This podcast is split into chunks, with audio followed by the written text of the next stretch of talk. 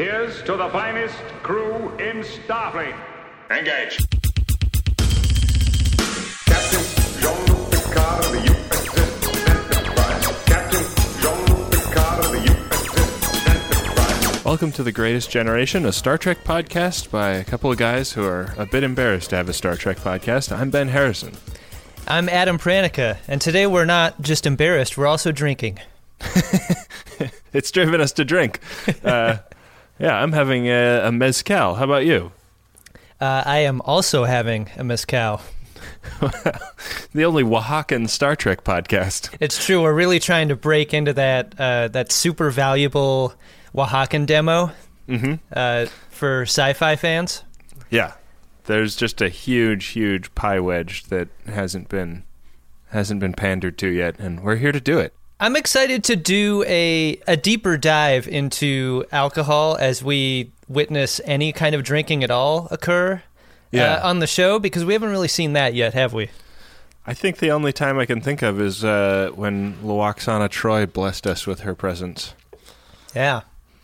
Yeah, I was drinking too. It's the guiding principle of a Starfleet is. Now, you can't find it within yourself to stand up, tell the truth, you don't deserve to wear that uniform. So we've got season one, episode 24.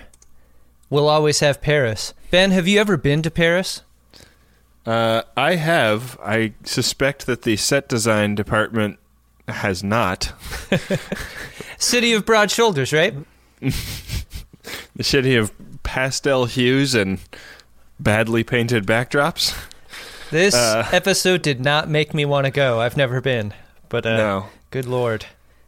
Uh, so we start with uh, some some more of the same bad scoring as the last episode. Bad music. And what's going on is that the Enterprise is traveling through some sector and Picard is doing some some fencing practice with a very handsome gentleman who I don't think we'll ever see again. I thought for a moment it was Jake, Oh yeah, like The- older Jake. the further grooming of Jake. Yeah, I thought maybe uh, it, it. I thought it was maybe the guy that he took on the holodeck in his uh, in his detective novel episode. Oh, right. But then I, I realized it wasn't the same actor, and I was like, "Oh, that guy recovered from a bullet." Nope, different guy. You know. Are uh, we sure that this is or isn't a holodeck program, or do you think they have a full fledged fencing, uh, Fencing setup like gym? in real life on the Enterprise? I don't know. We we definitely see this again because there's a there's an episode where he fights Whoopi Goldberg with a sword in there. Right, right. And she's Uh, great. Yeah. So I don't know. I guess.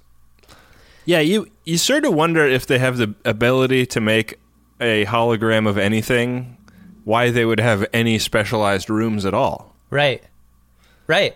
Uh, and not only specialized rooms, but any other rooms. Period. Like Right. you could do all your science shit in a holodeck science room.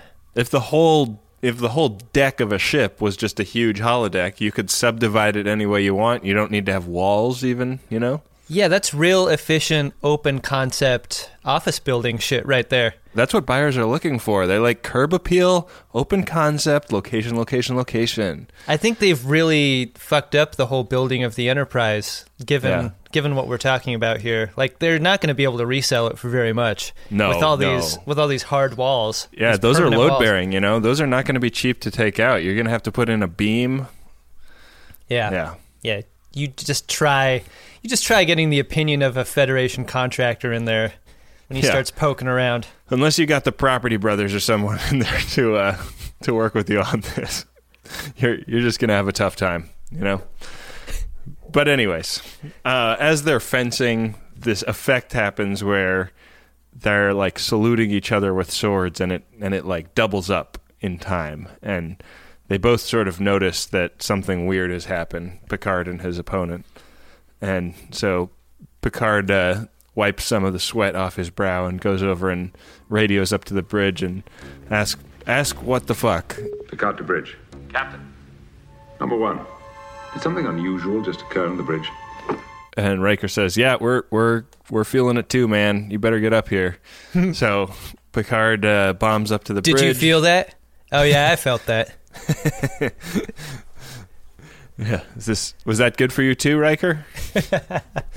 Picard, in his sweats, rolls up to the bridge, yeah. which It's a I very think is weird, sparkly, sparkly sword fight in uniform. I think it's a pretty hot look. You Yeah. know, like why not take it easy? I think it's a little bit of a precursor to the whole uh, captain in jacket look that we get. Uh, Yeah. In in I don't know, like season five or something. He's he's got the suit jacket on. Definitely. And I think that whenever, like, when we see Picard out of uniform, typically we're going with a real deep V. Like, he likes to show a lot of chest. Or So this is- shirtless. This is, a this is an occasion where he's a little bit more covered up, which I I think is good. You know, Right. Right. just to, just for variety. I'm not trying to slut shame him or anything. no, no, you you wouldn't do that. No, I'm very I'm very I'm very Picard sex positive. So the captain's on the bridge and they start to get a distress call. Right. And this is coming from Paul Manheim, and it's a it's a tape. It's not it's not a live distress call, but uh, this uh, immediately puts Picard in a mood, and Troi is picking up on it big time. And um, he says, like, lay in a course, like we got to go figure out what's going on here. And as uh, as he's like heading off the bridge to go uh, put on put on his real uniform, Troi stops him and says, like, hey, like, why don't we dip into your office for a second and just talk about all of the huge feelings that you just had? And he said, no, no, no, no, you can you can say this out in the open. and then he immediately regrets saying that to her Yeah. Jeez. because she really puts his shit on blast, like right in front of all of the bridge crew. Pretty much the worst thing that can happen to you is when Troi uh, gives you a zup and is like, "Hey, can we talk about uh, about what you're feeling?" Yeah, it's like a teacher saying, "Stay after class." Like you're not going to be able to focus in that class because you're just going to be wondering what's going on Yeah. the whole time. Yeah, that that moment ends up being a little more benign than is than is sold because uh, Picard immediately clams up as soon as Yeah. the conversation starts. What's like, "Yeah, like- I'm cool." Yeah, I mean, but he's lying to her, and, and that's evident. And that's like maybe not what he wants to be, like the kind of airs he wants to be putting on around his staff, you know? Right. Like, ooh, Picard's got a secret is not like what you want the people that work for you to be thinking. Yeah. So the backstory here is this this Doctor Manheim guy uh, was ejected. This is like the third or fourth, like, nutty scientist with a German last name that we've Sure. encountered. Not related to Mannheim Steamroller. I was disappointed to find out. No, yeah. His, his Christmas album is not anywhere near as good. Yeah, it's another it's another uh, another shamed and and kicked out science figure uh, whose whose experiments were deemed uh, either unsafe or unauthorized or or dangerous by the Federation, and like like Noonien Soong just goes off and finds a planet somewhere to conduct his experiments in privacy, and that's And in his case, a planetoid. right, right, which is a real piece of shit looking planet. Yeah, I didn't hear that the first time. So when when they pull up to it, and it's like it's kind of like backlit when they when they show up because it's in orbit of a binary star. I was like, what the fuck is this? What? Yeah. Where are they? It's like something you dig out of a cat box. It's not looking great. Yeah, I thought it was like a mistake. I, I like I literally wrote in my notes, "What the fuck is on the view screen?" but so there, there there's going to be like a couple hours before they get to where Manheim is at, and Picard decides to take a little trip down memory lane while they're en route. And so what he does is he goes and hits up the holodeck and has it create a program to simulate Cafe des Artistes uh, before he left uh, several years ago. And uh, I guess he, he spent some time living in Paris before he uh, took a commission as a starship captain. And um, he he goes into this simulation of a cafe that literally doesn't look. It looks like the set design department not only has never been to Paris but has never been to a cafe. like it is such a. It's like I don't know. It it's like the dining room in a cruise ship or something. But Yeah. it's supposed to be in Paris. Yeah, great call. Like it's it just feels a little off. It's like a it's like a Disney Paris situation. Yeah. but literally the only the only thing that betrays its location is uh, is the mat showing the weird looking version of the Eiffel Tower with uh, with with some sort of subway tube uh, Yeah. crawling underneath it, and the French sounding accordion music. I guess future accordions look like cow milkers that you just sort of stroke like like you're masturbating them. Yeah. I couldn't take my eyes off of the new accordion guy. Like he was just walking around jerking it, jerking his accordion music onto everyone. Yeah. Get that thing away from me, man. I know this is Paris, but come on. Yeah, jeez. God, do they have to sexualize everything? Well, uh, no sooner has that sexual innuendo happened than two young young women sit down, and one of them is uh, complaining that some boy isn't there to see her, and her friend leaves, and uh, the one the one that's left is. Uh, Basically, as naked as it's legal to show somebody on TV. Like she is, she is in a very revealing uh, bit of costume, and she asks uh, Picard if she reminds him of anybody, and we sort of start to pick up on the fact that uh, long ago Picard had sort of a uh, sort of a fling in Paris, and the the woman that he loved and he did like had a missed connection on Craigslist and at this cafe. You think I think- Craigslist will still exist in the 24th century? I don't know. I thought I found this scene uh, really insincere and fake. Maybe the most science fiction scene that we've we've ever come across on the show because these are supposed to be French people, and here they are greeting a stranger like in a friendly manner, Right. and uh, and not ignoring them or uh, or or getting upset that they aren't speaking the language.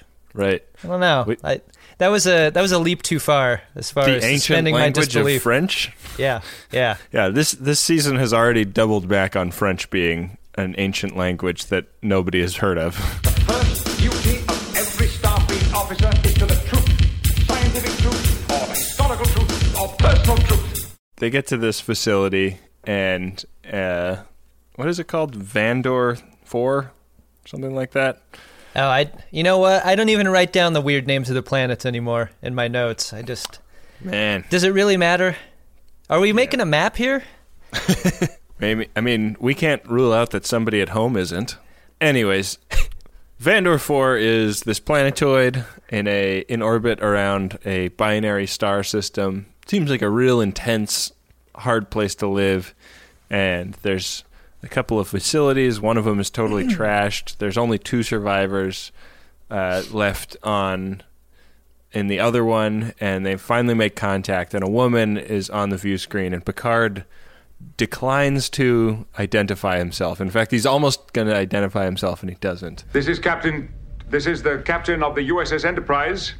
Yeah, this is the first instance of some real background acting happening too. Because when he fails to do this, I think you you get a close up of Geordi and Data. Like, uh, what? Uh, uh, bu- bu- bu- what? and uh, so they, uh, so this woman drops the shields, and they beam. I, and I guess Doctor Manheim is is you know in rough shape. So she drops the shields. They beam him to sick bay, and uh, Doctor Crusher starts to go to work on Doctor Manheim, who is uh, in a bad way. Like he looks all right, but he's convulsing and like, he looks like delirious evil. John Lithgow.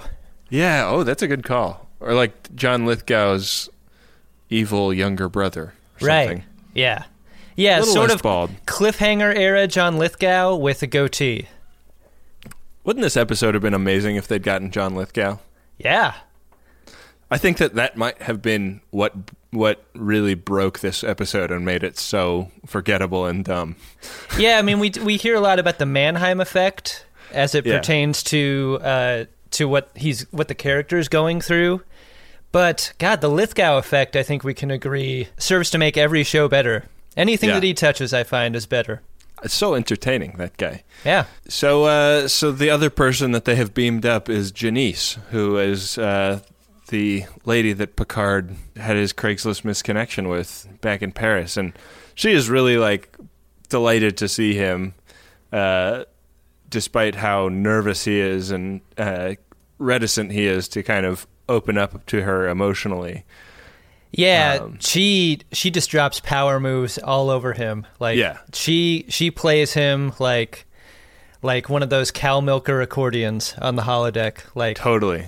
Like, she like knows and this is the first time it's the first like if like when you talk about like status uh in in character development like this is something you talk about in improv all the time like which character has what status Mm-hmm. in a scene and like your body language plays into it and stuff i think this is the first time that picard's status has been really noticeably below another character that wasn't a an admiral or something like that Right, right. you know like he's the fucking boss all the time and suddenly his he like it's great like he he's like nervous to be around her he's like he doesn't quite know how to play it she's like she's so blithe she's like ha ha ha picard it's so great to see you Who else would have charged to my rescue?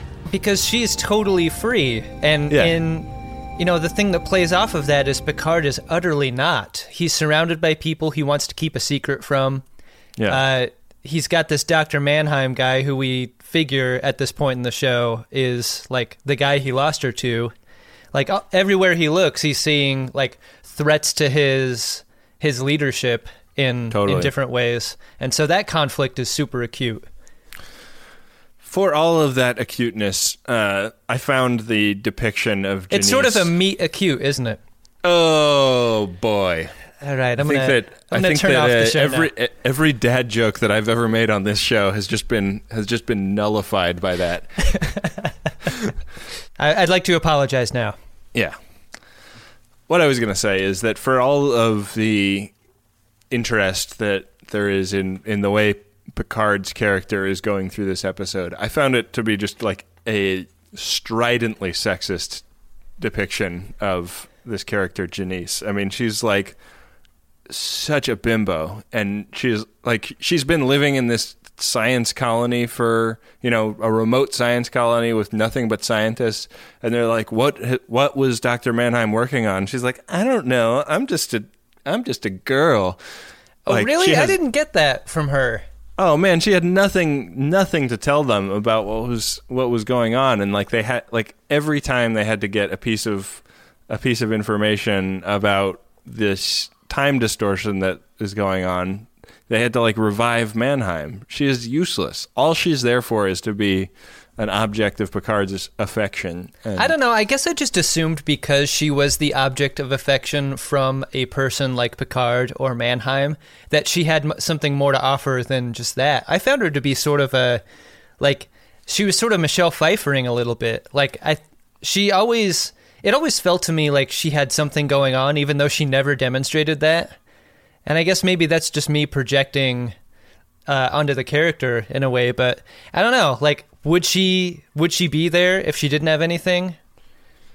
Well, man, I just I I, I didn't like it. I felt like Yeah, you know I get that.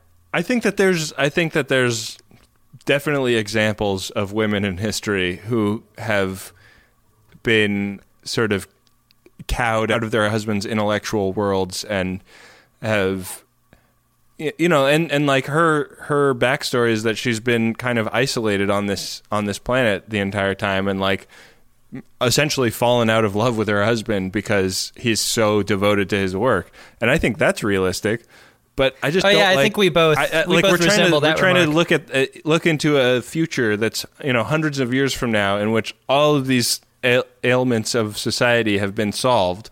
You know sexism racism hunger want all of that has been eliminated and this is like an ideal society. And yet this woman is like unable to have a like she she has no agency in the in the fact that like if her life is so miserable on this planetoid she should leave. And if it's and if it's not like she should make friends or get involved in the research or or something you know She should join a club. she has she has uh, she has as much agency as anybody you know like like one of the premises of this show is that sexism has been defeated and i don't uh, this character this this plot completely completely obliterates that I think I don't know. I'm really getting on my high horse. We should just get no, you're to- you're not. But I felt like in within the confines of the story, she thought she was getting something that she didn't end up getting Yeah. by the end. Like I think But she should have just been like, "Fuck you guys! I'm taking a I'm taking a runabout and I'm going back to Earth." yeah, but there is no runabout. She's on the planetoid, and everyone's dead. Like you don't think they brought a runabout? I don't think so. Damn it! I don't know. She was probably excited for an adventure on the planetoid, and she thought she was going out there with a husband who loved her. I think Yeah. you see this, you see this in real life all the time. Like, Yeah. like you, you think you have a future ahead that's going to be one way, and then uh, it just ends up not living up to your expectations. I don't think that that is a necessarily sexist outcome. Its depiction could be though, uh, which Yeah. I which I'm Well, guessing is your is your main issue with this character. Yeah. Here's hoping that she had a holodeck to retire to and a lot of uh, a lot of the the Riker collection of holo programs to uh, enjoy herself in. I imagine the uh, the box cover to the Riker collection is like hot pink cursive. Yeah, Like, no, uh, it's it's like exactly neon. like the Sex and the City DVD binder that my Yeah. wife has. it's like it's like it's like hot hot pink like velvety cover with the with the with the words inlaid. Oh man, I think I think we have a new T-shirt idea, Ben. the Riker collection. Let's put that on the oh, list. This is becoming a speech. You're the captain, sir. You're entitled. Hmm. Not entitled to ramble on about something everyone knows. basically all that happens in this episode is that there's these time distortions that keep happening on a sort of regular basis and they find out based on communication with other parts of Starfleet that they are happening across thousands of light years. And what what they are are the Manheim effect which is that two timelines will coexist in the same space. So It's like when your Christmas lights are synced up to the music. yeah. That is also the Manheim effect. Yeah, at one point, like Picard, Data, and Riker, I think, are like going to go get on the turbo lift to do something, and the doors open, and Picard, Data, and Riker are standing there, and they're like, "Whoa, that's us from a couple seconds ago." Crazy. Yeah, what's Yeah. interesting is that both versions are aware. Like it's not just a replay from a couple of seconds ago. They can interact Yeah. with them. Yeah, they're like, "What are you guys doing here?" High five! You guys are looking good. What would have happened if they touched each other? Would that have been a uh, like what is that thing called? God, you can have to edit so much of this. The thing when uh, if you go back in time and you meet yourself and you touch Mm. yourself, it causes a, a temporal. A temporal rift, yeah. like a Like- rift in the time space continuum. How close were they to destroying the entire universe in that moment? Yeah, man. And just think about what would have happened if two Rikers had- had gotten together. You know, it's a real missed opportunity. Like, this is ostensibly a time travel episode in a very small way, and this is what they do with it. Like, God, it's it could have been so cool. I feel like we say the phrase missed opportunity in every episode talking Yeah. about season one. Yeah, well put. Just kept talking in one long, incredibly unbroken sentence, moving from topic to topic so that no one had the chance to interrupt. It was really quite hypnotic, hypnotic, hypnotic. You might have heard us talk about Squarespace before, and you're thinking, what do I need a website for? I already have a bunch of profiles across the different social medias. But isn't it time you had a place online that wasn't owned by a social media company? How about you take control of your online identity with a website of your own? For that, there's Squarespace. With Squarespace, you can buy a URL and build a customized website with your name and not a giant social media company's name with your name attached and a bunch of numbers at the end. With Squarespace, you can have a place on the internet personalized to your aesthetic that lets you tell people about who you are instead of an algorithm.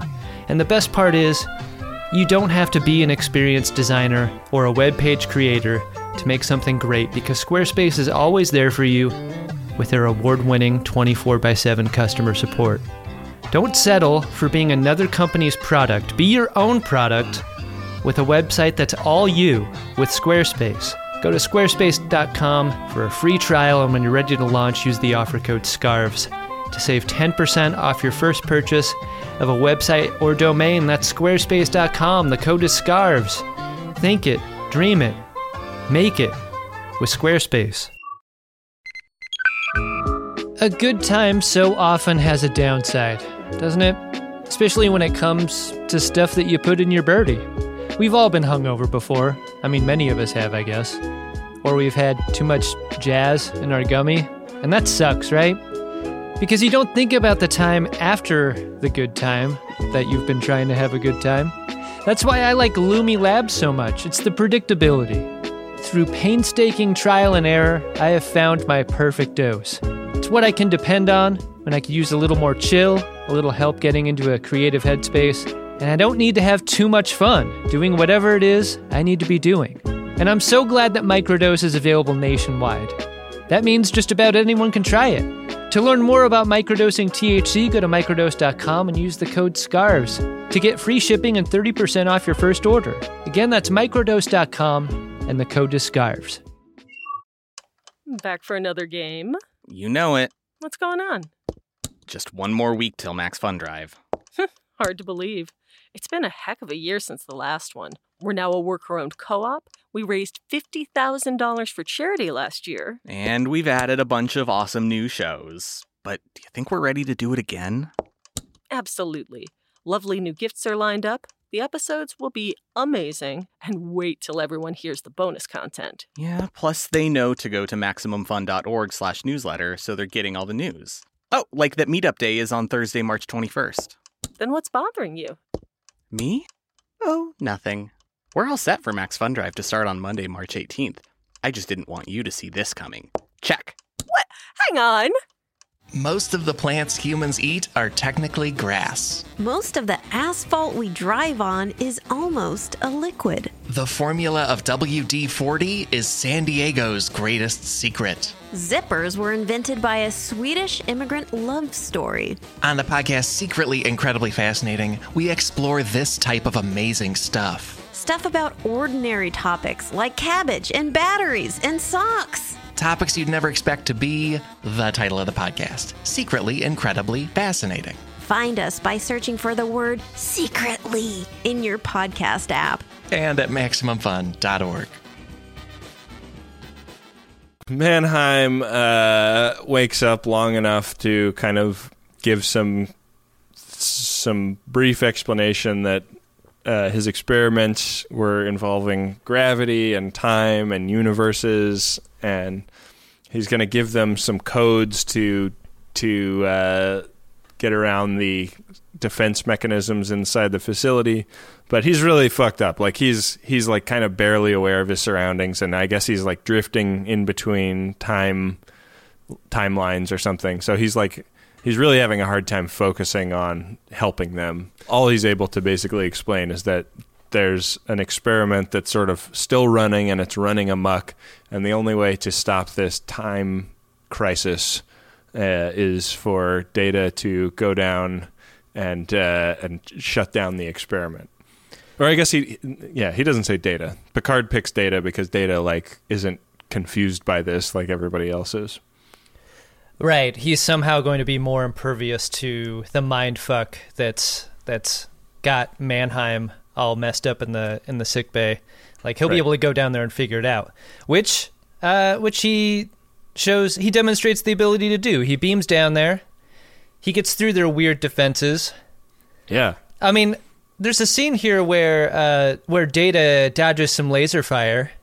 Yeah, fun. Always fun to watch. they do that thing that I love, which is uh, stuntman dives behind a wall and then real actor uh, appears from behind to show the face.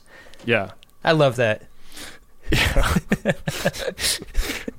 like clearly not an actor, super fit, like different body completely, like jumping on a tramp- trampoline behind behind some barrier, and then there's Brent Spiner peeking around from the side. So great. So, so the way that Data needs to shut down this experiment, when he finally gets there, he sees that uh, there is there's a big pedestal and there's a bunch of mirror-looking things. Yeah, uh, I thought this whole scene was really cool looking. Like the, all of the security stuff looked cool. The time rift ex- itself is a cool effect. The door mean- made of fluorescent light tubes. That was yeah, fun.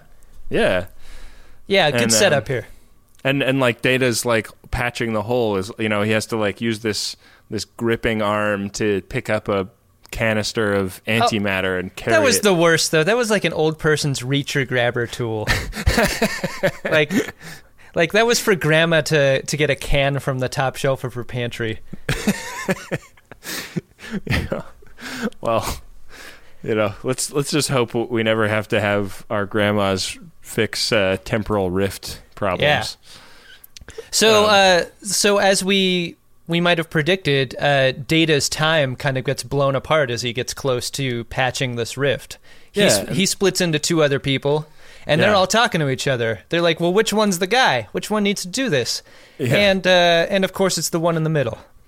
Yeah, middle data. Only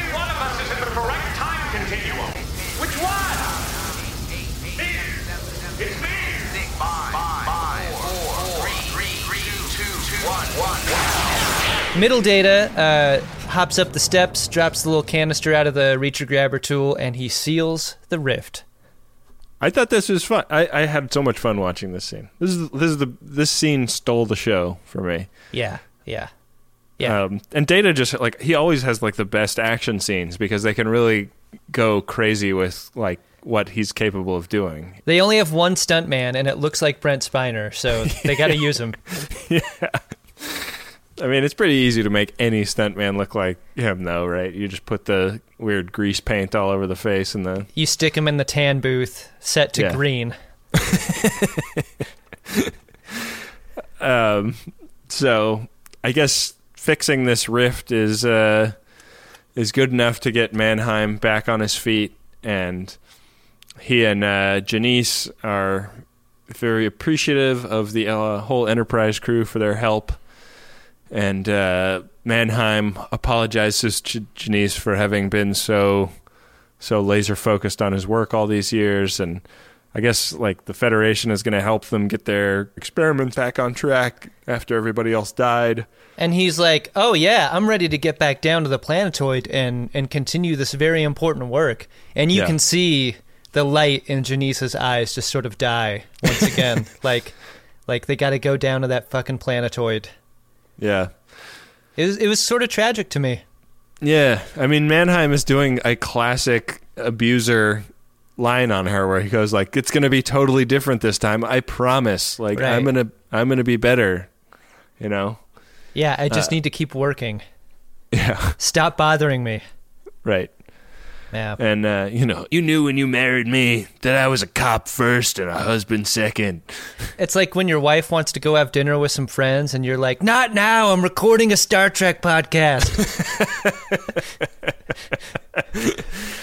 Exactly like that, Adam. yeah. I think, But uh I think we can understand Manheim's deal. yeah, yeah. I really identify with that in a lot of ways. Make,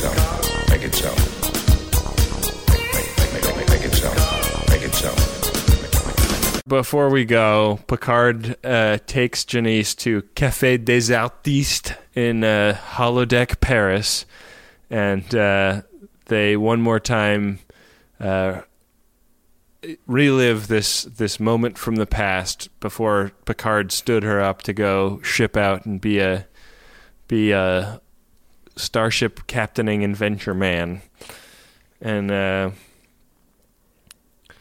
It's weird to me that there that was a choice, you know? Right. Like like we sort of glossed over a little bit of this backstory, but like there was a fork in Picard's road where he gets to have the woman of his dreams at the time, or he gets to go be a starship captain. And he's like, I'm gonna go be a captain. See ya. Yep. Like he could not have it all. Even in the future, Ben. Yeah. You can't have it all. He should have leaned in. Yeah. That's where he went wrong. Yeah. So, and then the last scene is, is like one of these ones where they try to sort of end it on a light note where they're like, oh, now we're going to go do shore leave. We're going to this planet. And there's some great place that serves blue drinks uh, across from the other thing. And they're all trying to remember the name. And Picard goes, Called the Blue Parrot Cafe. And you're buying. and it's like, dun, dun, dun. Like Picard is a jokester. It's a very weird moment. It's weird, especially because it comes right on the heels of Picard basically reliving his worst heartbreak Yeah. in spectacular fashion. Like, Yeah. ugh, I don't know if I'd be in the mood to party at that point. Like, I Oh, think I'd want to go be alone. Yeah. I'd want to have Wesley uh, beat me with fencing swords. Blue drinks are only for when you're having the most fun.